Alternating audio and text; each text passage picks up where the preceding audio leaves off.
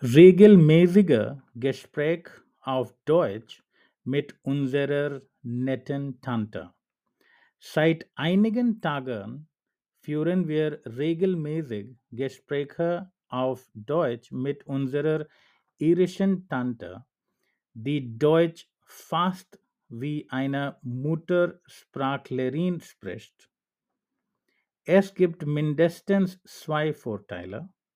Erstens teilen wir einander aktuelle, interessante Neuigkeiten aus unserem Leben mit. Auch das, was wir in unserem täglichen Deutschunterricht gelernt haben. Zweitens hilft es uns natürlich dabei, unsere Deutschkenntnisse zu verbessern.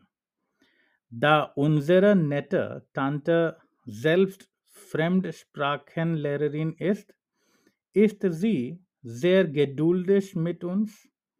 Wir plaudern viel miteinander und es macht Spaß.